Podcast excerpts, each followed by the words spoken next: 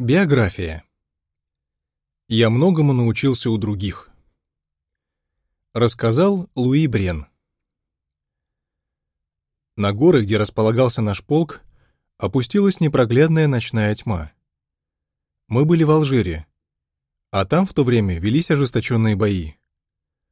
С пулеметом в руках я стоял на посту, укрепленном мешками с песком. Вдруг в тишине послышался звук приближающихся шагов. Я замер от страха. Мне только-только исполнилось двадцать, и у меня не было никакого желания кого-то убивать. Да и самому умирать не хотелось. Я вскрикнул. «Боже, помоги мне!» Произошедшее той ночью изменило мою жизнь. Ведь именно тогда начались мои поиски Бога. Но прежде чем рассказать, что случилось дальше, я хочу поделиться воспоминаниями о детстве, о том, что повлияло на мое мировоззрение и в итоге побудило меня познакомиться с Творцом. Учусь у отца. Я родился в 1937 году в Генене, шахтерском городке на севере Франции. Мой отец работал шахтером. Он привил мне трудолюбие и обостренное чувство справедливости.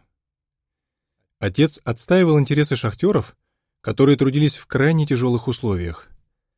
Ему хотелось исправить ситуацию, поэтому он участвовал в деятельности профсоюзов и в забастовках. Также его огорчало лицемерие местных священников. Многие из них были довольно богаты и все-таки выпрашивали деньги и еду у шахтеров, которые еле сводили концы с концами. Отец считал поведение священников настолько бессовестным, что никогда не говорил со мной о религии, а о Боге даже не упоминал.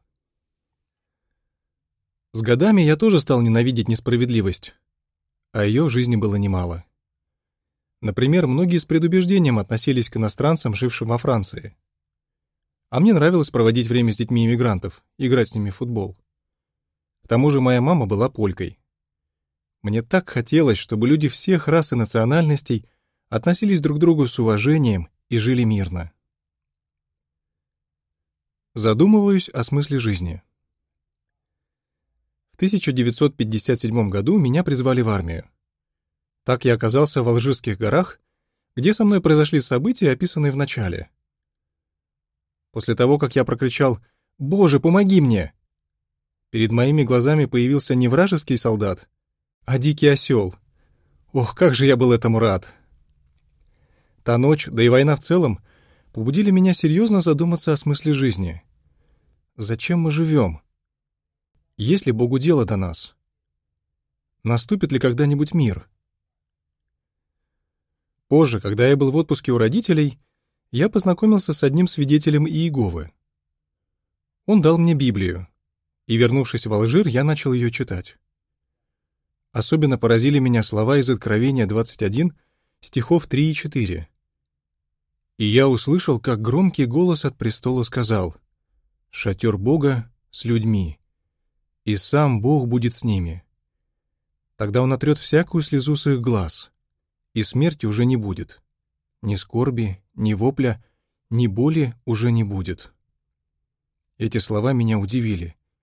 Неужели такое возможно? В то время я практически ничего не знал ни о Боге, ни о Библии.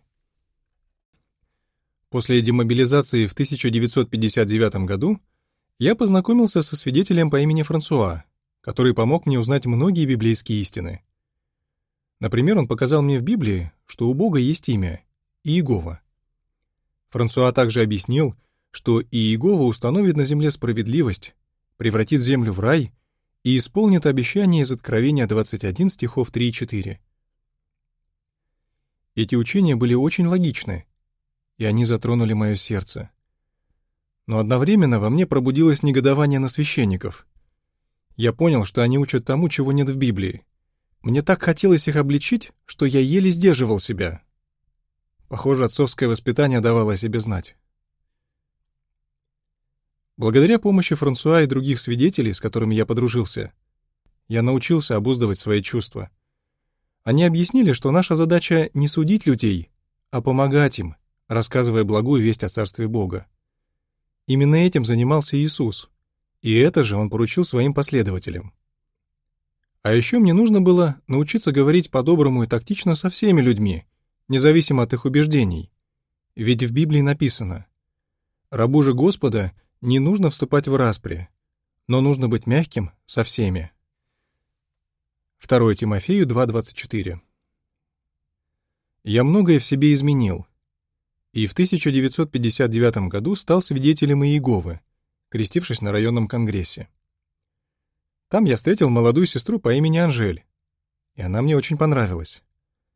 Я стал приходить на встречи собрания, в котором была Анжель, и в 1960 году мы поженились. Она прекрасная женщина, чудесная жена и драгоценный подарок от Иеговы. Учусь у мудрых и опытных братьев. За годы христианской жизни я многому научился у мудрых и опытных братьев.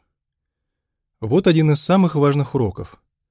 Чтобы справиться с любым сложным заданием, нам нужно быть смиренными и помнить, что при множестве советников будет успех. Притча 15.22 Эти слова из притч приобрели для меня новый смысл в 1964 году, когда я стал районным надзирателем. Я начал посещать собрания, чтобы ободрять братьев и укреплять их духовно. Однако мне было всего 27 лет, и опыта явно не хватало. Конечно, не обходилось без ошибок, но я старался учиться на них.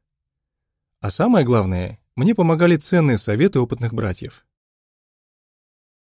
Мне вспоминается случай, который произошел в самом начале моего районного служения.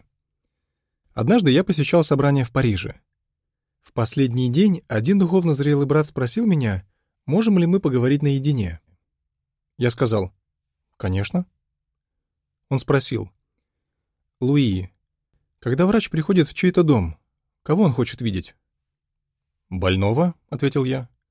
«Вот именно», — сказал брат. «А я заметил, что большую часть времени ты общался с теми, у кого с духовным здоровьем все в порядке, например, с надзирателем собрания. А ведь у нас много братьев и сестер, которые чем-то удручены, застенчивы по своей натуре, или совсем недавно начали служить Иегове. Они были бы очень рады, если бы ты уделил им время или даже пришел к ним на обед. Я был так благодарен за мудрые слова этого дорогого брата. Его любовь к овечкам Иеговы тронула меня до глубины души. Поэтому я переступил через свою гордость и сразу же начал применять его совет. Я очень признателен Иегове за таких братьев. 1969 и 1973 годах мне поручали организовывать питание для делегатов двух международных конгрессов, которые проходили в Коломбе, пригороде Парижа. На конгрессе в 1973 году нужно было кормить около 60 тысяч человек в течение пяти дней. Сказать, что я был растерян, значит ничего не сказать. Но мне снова помогли слова из притч 15.22 я обратился за советом к духовно зрелым братьям, которые имели опыт в пищевой отрасли. Среди них были мясники, овощеводы, повара и закупщики. Вместе мы смогли справиться с задачей, которая оказалась неподъемной. В 1973 году нас с женой пригласили служить во французском Вифиле. Мое первое задание тоже было не из простых. Мне нужно было организовать доставку литературы в Камерун — Африканскую страну, где с 1970 по 1993 год наша деятельность была запрещена. И снова я не знал, с какой стороны подступиться к делу. Наверное, это заметил брат, который в то время служил надзирателем филиала во Франции. Он решил меня подбодрить. Нашим братьям в Камеруне очень нужна духовная пища. Так давай их накормим. И мы накормили. Чтобы встретиться со старейшинами, служившими в Камеруне, я несколько раз ездил в граничащие с ним страны. Эти смелые и мудрые братья помогли мне наладить регулярную доставку духовной пищи в Камерун. И Иегова благословил наши старания. За более чем 20 лет запрета его народ в Камеруне получил все до единого выпуски сторожевой башни и нашего священного служения. Учусь у моей дорогой жены.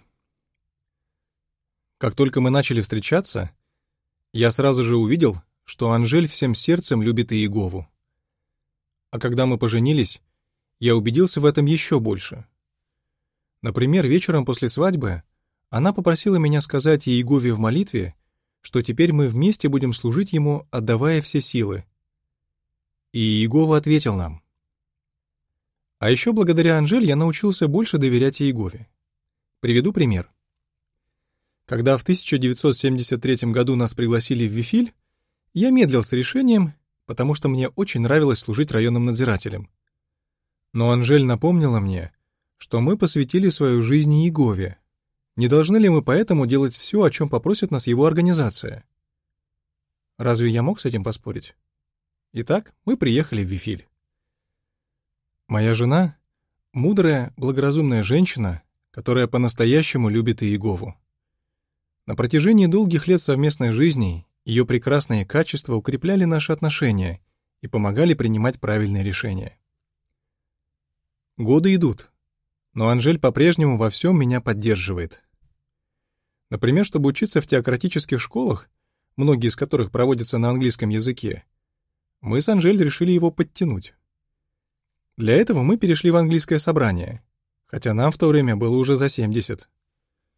Изучение иностранного языка давалось непросто, потому что я служу в комитете французского филиала, и у меня много обязанностей. Но мы с Анжель помогали друг другу. Сейчас, когда мы разменяли девятый десяток, мы продолжаем готовиться к нашим встречам собрания и на английском, и на французском. Мы также стараемся как можно чаще участвовать в христианских встречах и проповедовать вместе с братьями и сестрами из нашего собрания. Могу сказать, что Иегова благословил наши старания учить английский. Например, в 2017 году мы с Анжель получили от Иеговы замечательный подарок нас пригласили пройти обучение в школе для членов комитетов филиалов и их жен. Оно проводится в учебном центре сторожевой башни в Паттерсоне, штат Нью-Йорк, США. Иегова поистине великий наставник. Исайя 30:20. Поэтому неудивительно, что его служители, пожилые и молодые, получают самое лучшее образование. Я видел, как молодежь, которая слушает Иегову и опытных братьев и сестер, растет духовно и верно служит своему Богу. Как же точно подмечено в притчах 9.9. «Дай наставление мудрому, и он станет еще мудрее.